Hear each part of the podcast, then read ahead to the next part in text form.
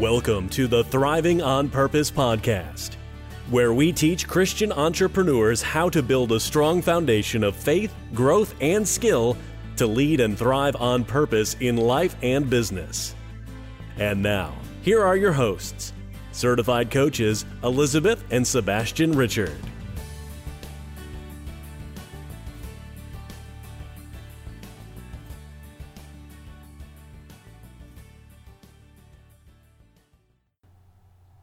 Hi there. Thanks for joining us on the Thriving on Purpose podcast. I'm Elizabeth Richard and I'm here with my husband, Sebastian Richard. Hi, guys. And today is an exciting episode. We're at episode 30 and it's going to be about becoming unstoppable, how to grow from undertaker to game changer. So it's going to be an exciting, impactful uh, lesson, and you're going to love it if you're into leadership and you're an entrepreneur.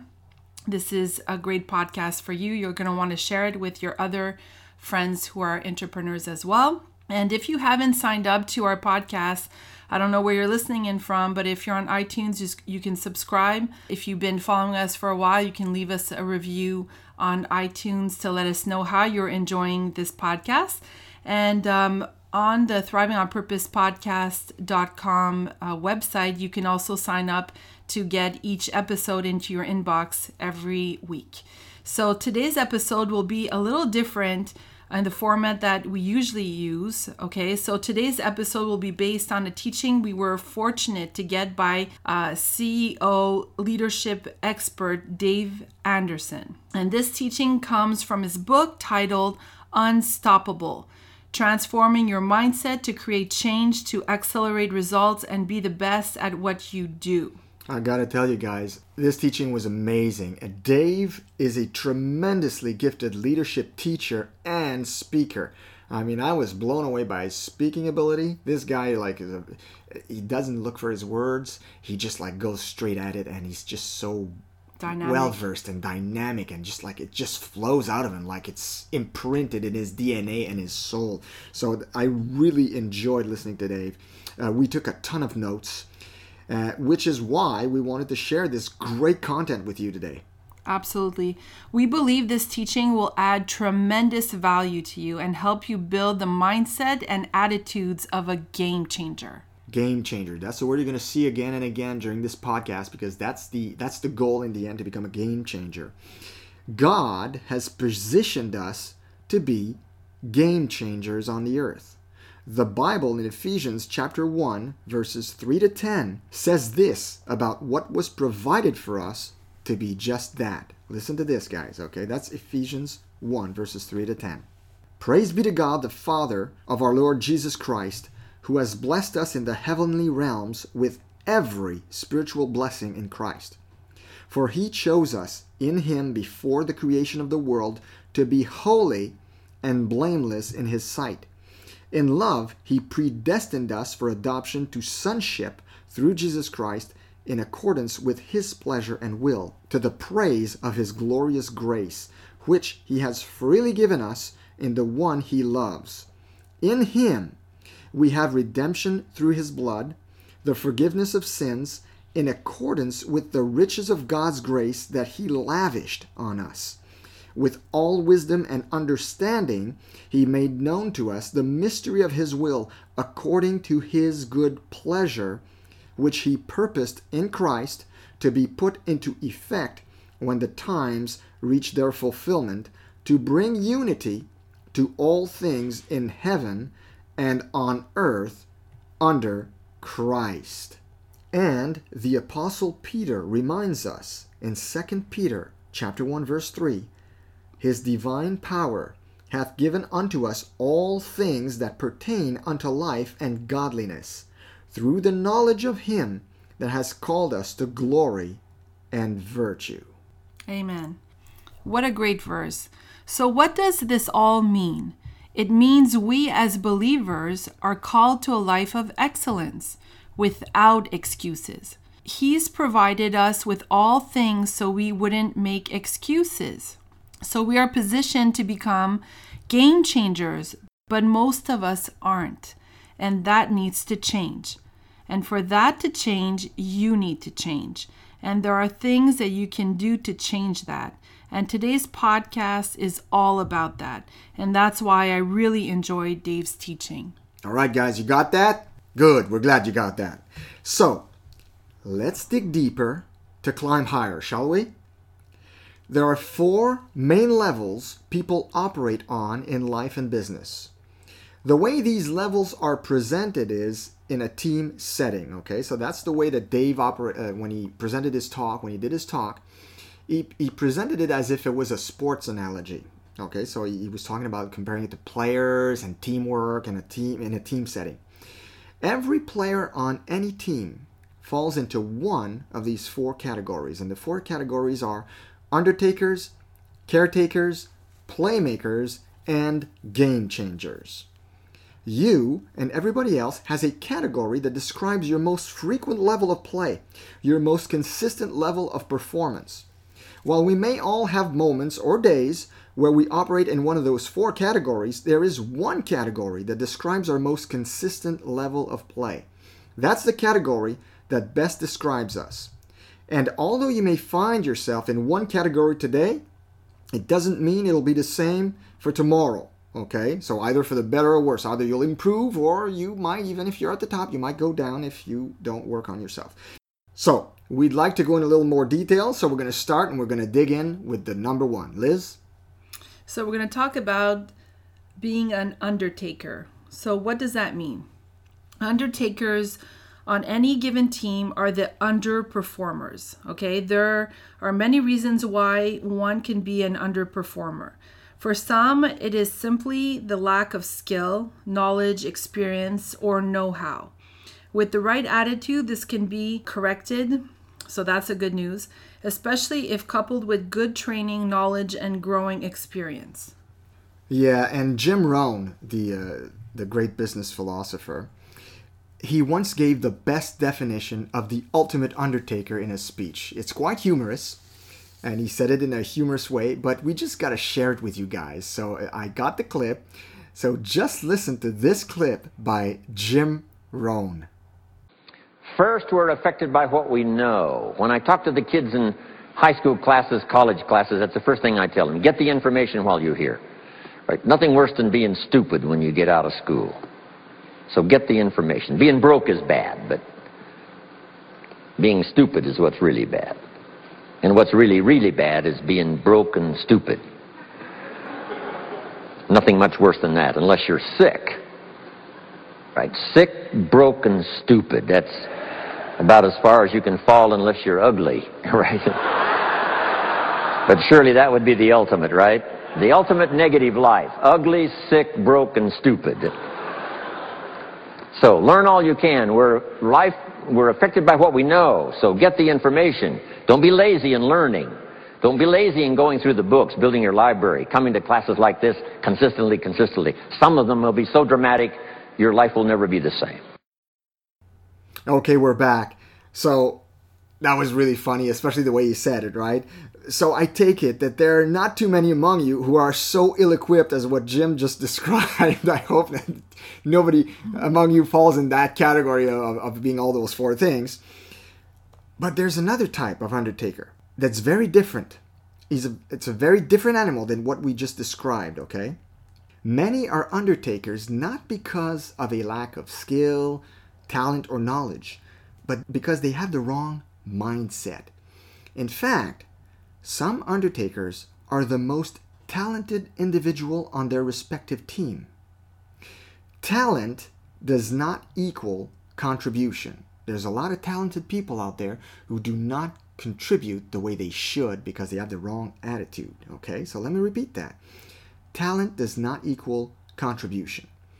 Some individuals can be so talented that they become toxic in their attitudes.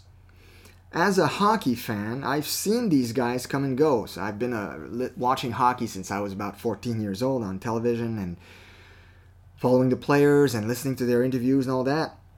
And you know what? I've realized that when they're drafted, you know, the expectations are high. When a, a highly talented guy is dra- drafted, the expectations are very high. So the, these guys have the talent to rise to the top. but they're often their own worst enemy. Sometimes these undertakers on a team that have a lot of talent, they show signs of being, for example, poor team players, or conceited, or abrasive, or they'll blame others for their results, or they have a woe is me attitude, or they're complainers, cocky, selfish, or they're just in it for the money. So you get the picture, I hope, after all this. I don't care how much talent you have. If you have these attitudes, you will be a detriment to any team. You will be, in spite of your talent, an undertaker. Yeah, exactly. And I've seen this happen many times also in um, in different organizations where where it comes to marketing and sales. Um, you know, sometimes with the status of being a great recruiter or a top performer, um, maybe you have really good, you know, personal skills, social skills, and you recruit a lot of people into the organization or make a lot of sales. You can get to this place where you become very cocky and just relying on that talent and uh, lacking in all the other things that we're going to talk about. So you can go from that game changer status to actually dropping to Undertaker just because of that. Mm, that's a good point. And there's another example from the NHL, uh, a real life example uh, of a young hockey player back in 1993 who was drafted by the Ottawa Senators. His name was Alexandre Daigle. So Alexander, basically. His nickname, get this, the media nicknamed him Alexander the Great. I kid you not.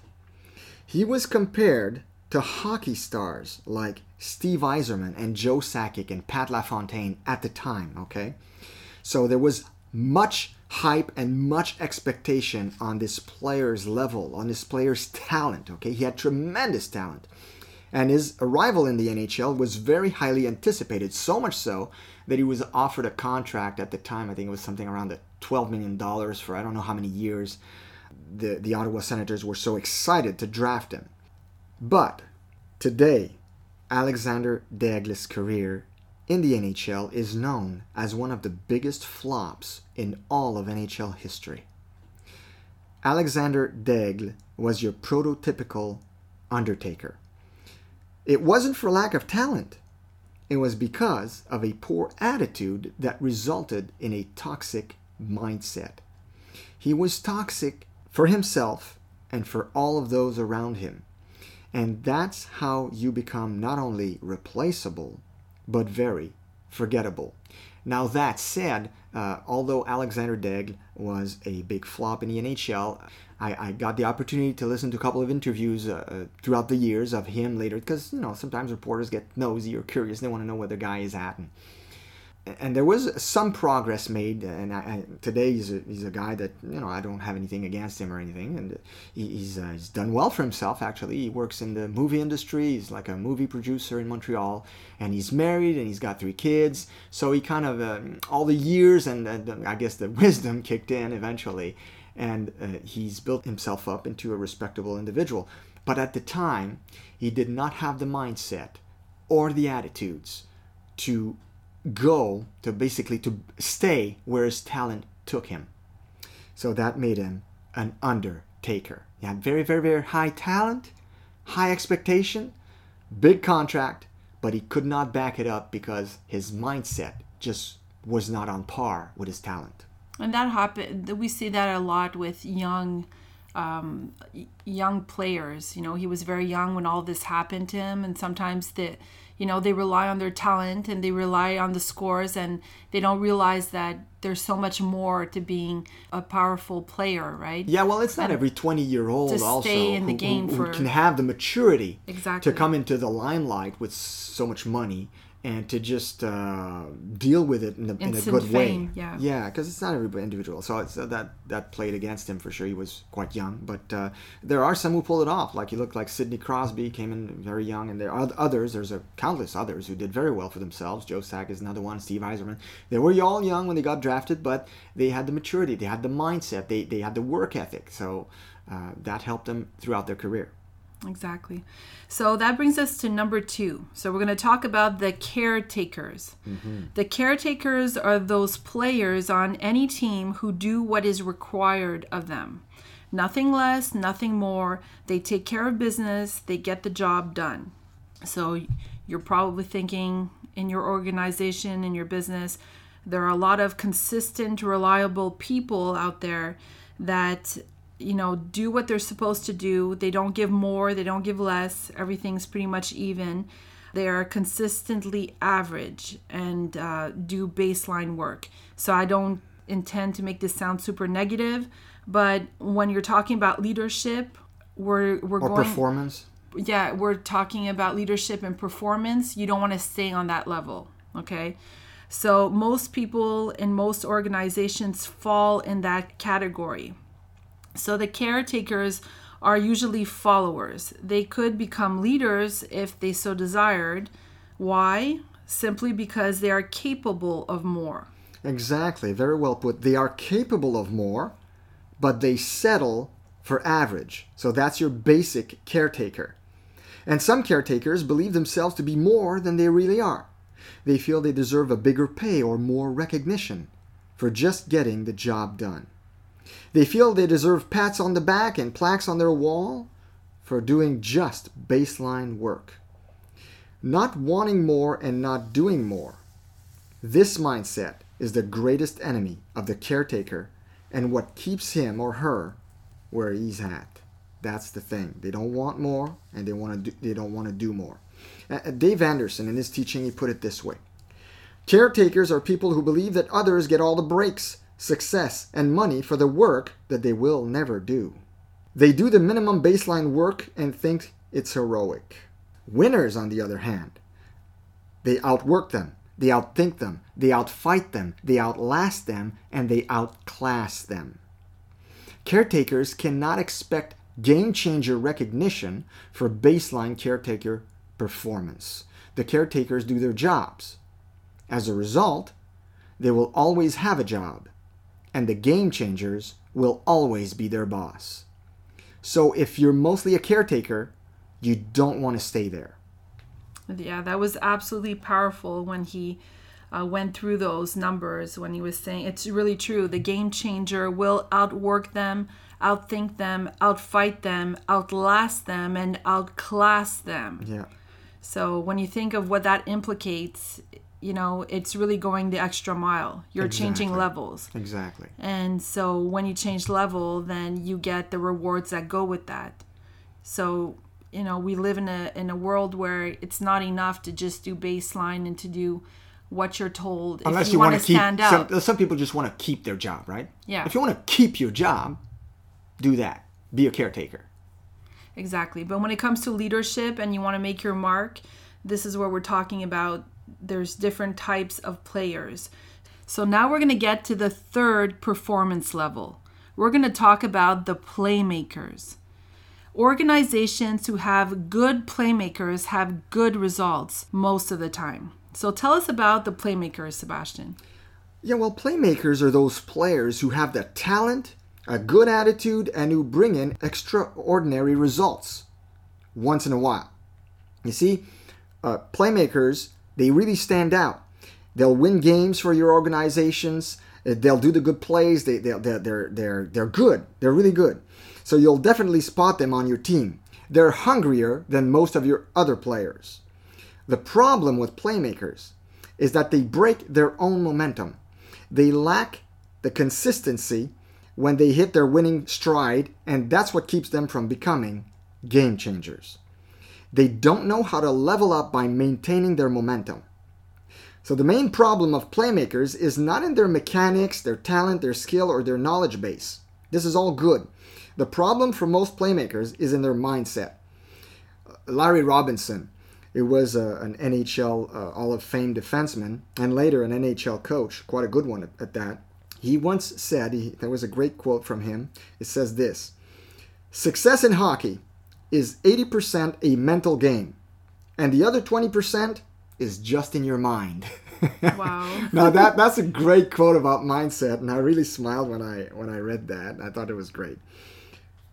So oftentimes, if you're coaching a playmaker, he's only one or two mindset tweaks away from becoming a game changer. Some playmakers are only one attitude or discipline away from becoming incredible game changers, impactors, and legacy leaders. Yeah, and before we address the, so you got you got the, the, the goods on the playmaker. Okay, so you, you might have, uh, as we spoke, you know, if you have an organization or a team working with you and stuff, you might have had the mental image of, oh yeah, that's that's he's describing so and so, or it could be you, could be you. But before we address the final performance level of game changers, we just want to point out two very important lessons from this teaching so far. There are two very important things to keep in mind. Number one, all of us, we are all a blend of the four types of performers, okay? Some days we are playmakers or even game changers. Other days we are caretakers or even undertakers. But here's what you'll notice the type that you find yourself most dominates your days is the one you need to identify with and work up from. Okay, so you're gonna see, you're gonna notice there's gonna be one type that, that we've described so far. You're gonna be like, you know what? On most days, that's me. Well, if that's the case, look at that, and, and, and I hope you're, I hope you guys are didn't find yourself in any of those types yet. Maybe you're all game changers. I don't know. But if you found yourself in one of the three types we've described so far, you need to tell yourself, okay, so I'm so and so, and I need to work from there. So this is my this is where I'm at, and this is what I'm gonna need to work on and be aware of because you need to be aware of things to change them, right? Yeah, this is not a life sentence, okay? so it's possible to change and work on that. And that's the second point. That's the second thing we want you to keep in mind. The performance level type you find yourself is is not permanent. So, like Liz said, it's not a life sentence. An undertaker can have a catalyst that prompts them into working on themselves and soon find themselves to be playmakers. And in the same manner, a game changer who's been at the top for a couple years can become cocky or lazy and fall all the way down to become an undertaker. It's happened. I've seen it happen. Okay? So, now let's talk about the level we should all aspire to perform at the game changer. Game changers offer high level performance day in and day out. They are consistently great at what they do. But it's not by accident, luck, more talent, or because they're special. They bring real and positive change to people they come in contact with and also to organizations they work for.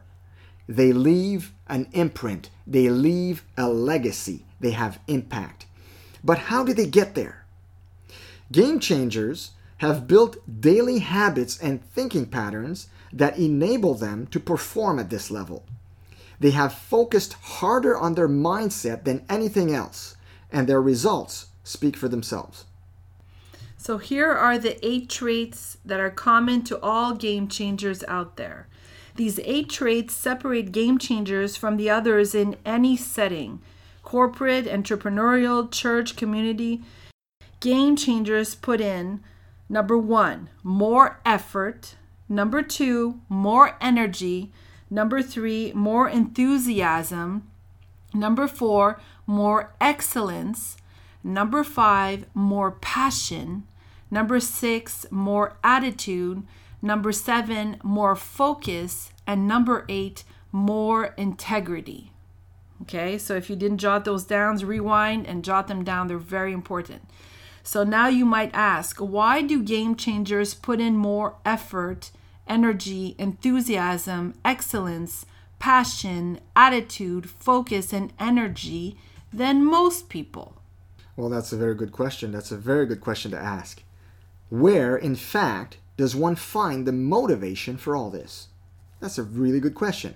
These eight traits that separate game changers from the rest is the result of those people knowing the answer to two very important questions. They have found the answers to the following questions, and these two questions go together. Okay, so maybe you'll want to jot that down. Anyway, we're going to put them in the show notes. okay? And the two questions are this Why should I get up in the morning? And why should anyone care? Let me repeat that. Why should I get up in the morning? And why should anyone care? It's the same for you. It's the same for me. Our why has to be strong enough. People aren't part of the race because their why isn't strong enough. People who perform at the undertaker and caretaker level just haven't found a strong enough why. And speaking of why, we have the teacher of this really good uh, stuff we're, get, we're dishing out today, Dave Anderson himself, talking about the importance of your why in a short clip that we're going to share with you. So here's Dave Anderson talking about the importance of your why. Listen, listen out to this great clip. Resilience, sticking with it. Now I'll tell you what helps resilience is is purpose. When you've got a great goal, you won't quit on it. I have found people that give up don't have big enough goals. It's harder to quit if you've got bigger goals. I call it your why. You've heard it. Your why, your WHY. I've been speaking about the why for years. The why, the why, that's your reason. It's your reasons. And without that why, it's easy to quit. You know what I mean by the why? Here's why I'm working so hard. Here's why I'm starting so early. Here's why I'm going so late. Here's why I no longer hang around with those people. Here's why I watch less television and read more books. Here's why I've quit that habit and I've started this habit. Here's why I want to move into that house. I want to drive that car. I want to help my sick mother who can't help herself. I want to send my kids to that school. I want to help that group of orphans, maybe, because I was one at one point in my life, or whatever your story is. And you lose your way when you lose your why. And the challenge is the more successful you get, if you're not careful, your why starts to get smaller because you're scratching a lot of that stuff off the list. And so you find it easier to quit because you don't have as much worth fighting for. Some of you right now, you're living in the house that was once your why. Scratch it off the list. At one time you said, boy, I wish I could live in a house like that. Well, you're in it. For some of you right now, you're driving the car that was once your why. At one time you said, boy, if I could have a car like that. Well, you've got it. You're making the money that was once your why. At one point you said, boy, if I can make that much a year. Well, you've surpassed it. Your kids have graduated from the school that was once your why. And if you don't continue to redefine that why, you'll find it easy to quit. You won't have anything worth fighting for. You've got to stay hungry, but nobody can make you hungry. The why makes you hungry. And it comes from the inside out. I'll tell you what exhausts me. People you got to wind up every day because they got no why. Every day they need a hug. You got to hug them and burp them and nurse them and coddle them. Aren't they exhausting? Every day. It's like, oh my goodness. It's like, I don't know if it's because I'm getting older or ornerier, but I know I'm no longer interested in smacking people in the head with a bat and dragging them around the bases. I got to have people on my team. They're ready, they're willing, they're able. They have a why that moves them. What do you get? Does your why move you? You know, if you look up the word hunger in the dictionary, you know what it says? An intense desire, a compelling craving. That's a powerful definition. Hunger, an intense desire, a compelling craving, not just a desire, not just a craving. It's intense and it's compelling. If something's intense and compelling, should it move you? So what moves you? What moves you? What is your why? Maybe it's time to redefine it. I guarantee you, you'll become more resilient. You'll have something worth fighting for. Okay, so we're back. So you see, your why moves you. Your why makes you get up with zest in the morning, and you know without a doubt why you're getting up matters to other people. That is the game changer's MO. That's what keeps him hungry, okay? That's what keeps the game changer hungry. It's his why. Les Brown said, You gotta be hungry. Well, you won't be hungry unless you find a strong enough why. And you're in luck. You really are. Because we have another clip by Dave Anderson where he, he gives a great illustration of just how you do that. How do you stay hungry? Here's a short clip by Dave Anderson in which he explains a great illustration, a great tip, a visual for you on how to stay hungry.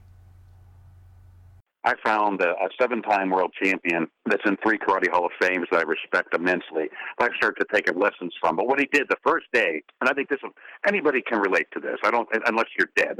I'd be the only guy that can't really relate to what I'm getting ready to tell you. But, but what he said was he pointed to the wall, and there were 12 belts on the wall, from white all the way to black, and those are the 12 belts you'd go through to become a black belt in the Soo style of karate, which is what I take. And he pointed to the red belt, which was the belt right before black. Now, in a lot of styles, it's brown, but in my style, it's red. He said, "You see that red belt?" I said, "Yes, sir." He said, "Let me tell you something." He said, "The red belts are the are the most dangerous fighters in the studio, or anywhere else you're likely to go spar." Well, I'm new, right? I don't know anything, so I'm looking at the black belt. And I say, "Well, what about you know what about the black belt? I mean, isn't that the objective to at least become a first degree black?" And he said, "Don't get me wrong." He said, "We got some great black belt fighters, but let me tell you what happened." He said, "People will work for years and years to pass their black belt test. Some of them have to take it six, seven times before they pass it." And when they pass it, they have this mental exhale. And it's like, now I've arrived. And even though there's 10 degrees, right? I mean, most people won't live long, I'm a second degree. Most people won't live long enough or stay fit enough to get to all 10 degrees. He said the number one thing a black belt does after they pass the test is they start putting on weight because they're not coming in as often. And when they're coming in, they're not training as hard. They're walking around giving advice like they're Jackie Chan, right? And so he said, but the red belt is hungry. He's got a why. He's got something worth fighting for. They're hungry. They're humble. They got a chip on their shoulder. Anyone that's listening, if you've ever been that belt next to the top, I mean, you know how bad you want it.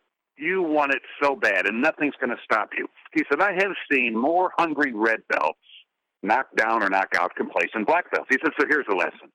He said, if you ever get your black belt, continue to think like a red. He said, act like a challenger even if you're a champ. Challengers are hungry, they're humble, they got something to prove. Champs get cocky, complacent, turn to know-it-alls, and lose their edge. So as he's telling me this, I'm thinking, well, this this applies. Yeah, I get it in the martial arts, but this is anything. I mean, this is business. This is being the top salesman of the month and thinking you've arrived and getting a black belt mindset, and you're not working as hard. You're cutting corners, right? And you lose something. And so I start researching hunger, right? And and where does it come from? I mean, I'm in my 40s when I'm working on this. I've always been hungry, but really, where does it come from? And and how do you keep it going? And how, when you get really successful, do you not let up? I mean, these are challenges. They're very real, and it, it all goes back to the why.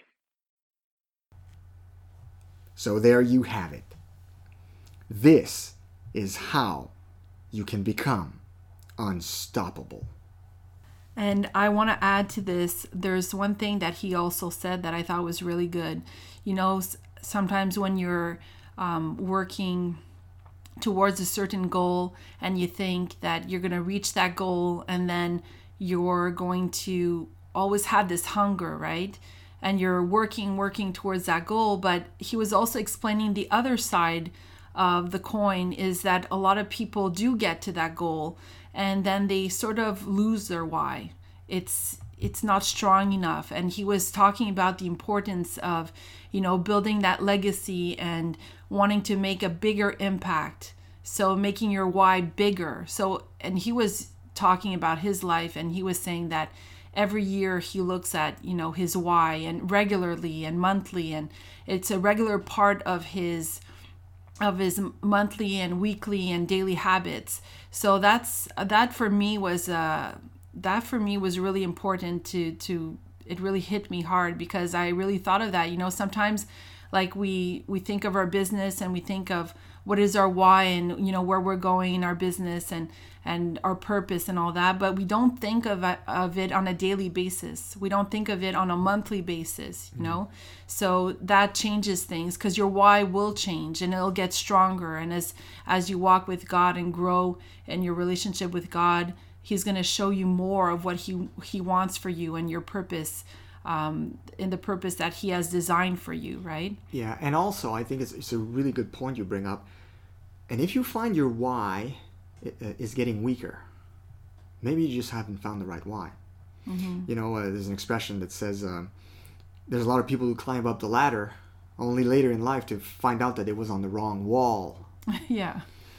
so you don't want to be one of those people who go up, up, up in life, and then you realize when you're at the top, I, I, I don't, I don't want to be here. Why am I here? Yeah. So, and, and that's what's so important as Christian entrepreneurs. We have a bigger why. We have a, a bigger purpose than, dare I say it, the people who don't walk with God. A lot of people out there don't walk with God and they think they have a big why, but I'm sorry. If you're not walking with God, your why, it, it, it's, it's going to reach a ceiling. It's going to reach a ceiling. It's, it's going to be done uh, humanly. It's going to be done in your own strength. It's going to be done uh, with a different perspective, not just an eternal perspective, but just a, a, an earthly, limited perspective. But when you have God, you have eternity in mind. You have your purpose in mind. You have your reason for being in mind. You have a maker in mind who made you for a purpose. You have all that going uh, as you as you work your way through, as you work your way up. Um, all that just feeds your soul in such a way that uh, when you do climb up, you know exactly what you're doing, why you're doing it. Exactly. You have to get to that place in your in your mind. You know, he was talking about mindset and how important it is to get into this kingdom mindset where you're an ambassador for God and you're fulfilling your purpose and you're doing what uh, what He's asking you to do, and that makes your why even more strong, right? Because you know who your leader is, you know who you're following, and He ignites you. He gives you that passion as well. So it's very different from a why that's more materialistic based. It doesn't have the same you know power and uh, it'll it'll get you like he said to a certain point and Yeah. it's not enough it Well- just isn't enough to to propel you day in and day out and that's you know we did a study on uh, the uh, different uh, successful Christian entrepreneurs that you can go listen to. I can put in the resource section for you. And it's what the successful Christian entrepreneurs have in common. And it's mainly focused around that. They, they're driven by something completely different, and their why is strong because of it, because God's implicated in their why. And I think the best summation of this, the best uh, summing up summation of this, comes from Jesus Christ when he said, What shall it profit a man if he gains the whole world but loses his soul? And it's true. I mean, and that there's so many entrepreneurs out there who are revered. They are put on a pedestal, and people just flock to listen to them speak, and they buy their books. And, and I'm sorry, they're just to me they, they seem like people who are trying to gain the whole world and I, I, I don't those aren't the types of people I admire. The types of entrepreneurs I admire, I'm just going to give that as a parenthesis here, are those who have attained a high level of success, those who add value to others in the process, and those whose lives leave a lasting impact and legacy for God, and those who also, in the process of doing all of that, have a wife or a husband who loves them dearly and have children who feel they are blessed because that person is their parent or their their, their, their mother or their father. Those are the ones I, I, I really look at. I'm like, yeah, that's the model I want for me. So people who have um, who, who who are so balanced and who have such a high level in everything, like their marriage, good marriage, it is flowing, it's, it's good, it's working, they love each other. Their kids respect them, honor them, love them. Uh, the, the people who work with them, they want to be like them. They, uh, they, they would they would give all their their last uh, sweat for them, last blood for them. They respect them. Uh, so everywhere they go, these people have an ability to be liked, known, and trusted. These are the people that, in my mind, have the whole thing going. Exactly. There has to be balance, and I heard uh, Dave Anderson talk about this in a in a video, and I've heard many uh, great Christian entrepreneurs talk about this. It's so important to get your life in order at home, to have a good relationship with your spouse, uh, to make time for your kids. When all of that um, is you know balanced and i know sometimes it's not perfect especially if you're an entrepreneur you know your time is divided and all. But if you make a priority of giving your family what they need then everything else is going to be working s- smoother and you'll have your focus and you know you're not divided because things aren't going things are haywire at home. So that's a really really important uh, point. And a lot of entrepreneurs uh, especially young entrepreneurs, don't see the importance of that when they're starting out. They're so driven, they're so focused on what they want, on their goals, that they neglect what's important and not realizing until later when it's too late that they've lost what was really, really important. Yeah, and you know, the Bible talks a lot about idolatry. Your work, your passion, your business can become an idol.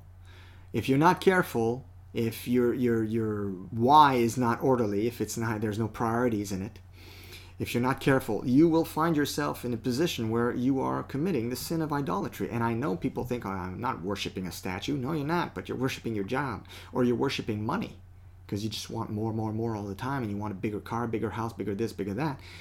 You eventually uh, fall for the trap of worshiping money. I'm not saying that having a good house, a great car, bigger house is wrong. I'm just saying you got to watch your priorities as you do so, as you as you go up in life in your business. You have to watch these things. You should you should always have in the back of your head you should want more to bless more. Exactly. So want more of whether it's money or you know going higher in an organization to have uh, you know to be able to make more of an impact always think how you can bless people more. And you know i've i've studied a lot of uh, john maxwell's um, the different things that he's done in his life and that keeps on coming back every time he talks about uh, you know purpose and legacy and all that and significance. It's always about doing more for others adding value for others and that's what drives him you can see by his verbiage and everything that's what drives him because that's what he wants to to share with people so that they you know um, do the same and so that everybody in leadership is adding value and giving back more and using their profits from their organization to bless more people So we kind of took on a tangent here, but this is fun because we have time today. We're, we, we have a lot more time than usual. I like I love it. I love it because we get to chit chat more and have a, a, good time just taking a tangent like we just did. But in the end, you got to watch yourself. Like after listening to us today, what level do you find yourself on? And what's the one that's most cons- consistent? Like, you know, that you find yourself on the most? Is it the Undertaker? Is it the Caretaker? Maybe you're a playmaker. Maybe you're just one tweak away from becoming that coveted game changer. Right? So, whatever level you're on, you're, we're starting the year. We're, st- we're still in January. And we thought this podcast was uh, right on, spot on for the beginning of the year to, uh, to have the right mindset and to also have the, uh, the right positioning in your mind saying, hey, I may be there, but I don't want to stay there. I want to go higher. I want to dig deeper to go higher. That's what we did today. We dug deeper. Hopefully, you're going to go higher. Absolutely. And if you didn't get our uh, last episode, episode 29, on uh, mindset versus kingdom mindset, you're going to want to listen to that. This is really going to help you work your mindset in a biblical way for you to really focus on having a kingdom mindset. And we, we explain the differences between both, and I think it's really going to bless you. So if you enjoyed this podcast, we encourage you to share it with your other friends on Facebook, wherever you're listening in from. I know that they're they're going to really enjoy it. And if you haven't subscribed to our podcast, you can go to thrivingonpurposepodcast.com and you can just sign up to our podcast so that you can get each episode when they come out every week. So we're also going to leave you a link to get Dave's uh, book called Unstoppable Transforming Your Mindset to Create Change to Accelerate Results and Be the Best at What You Do. So, we're going to leave you a link to get his book, and uh, we hope that that's going to really uh, help you to live the game changer life. So, be blessed and thrive on. Have a good week, guys. Thanks for listening to the Thriving on Purpose podcast. Be sure to visit thrivingonpurpose.com to access the show notes and to discover more fantastic content. Until next time, be blessed and may you thrive on purpose.